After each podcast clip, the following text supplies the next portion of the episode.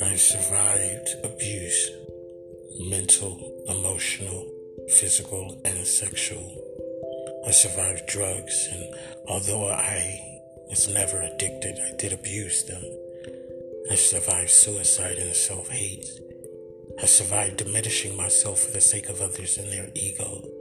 I survived fear and not believing in myself.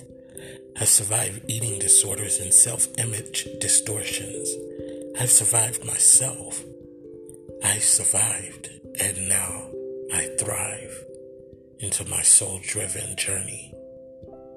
I am your host, coach, and creator for this soul driven podcast. Welcome.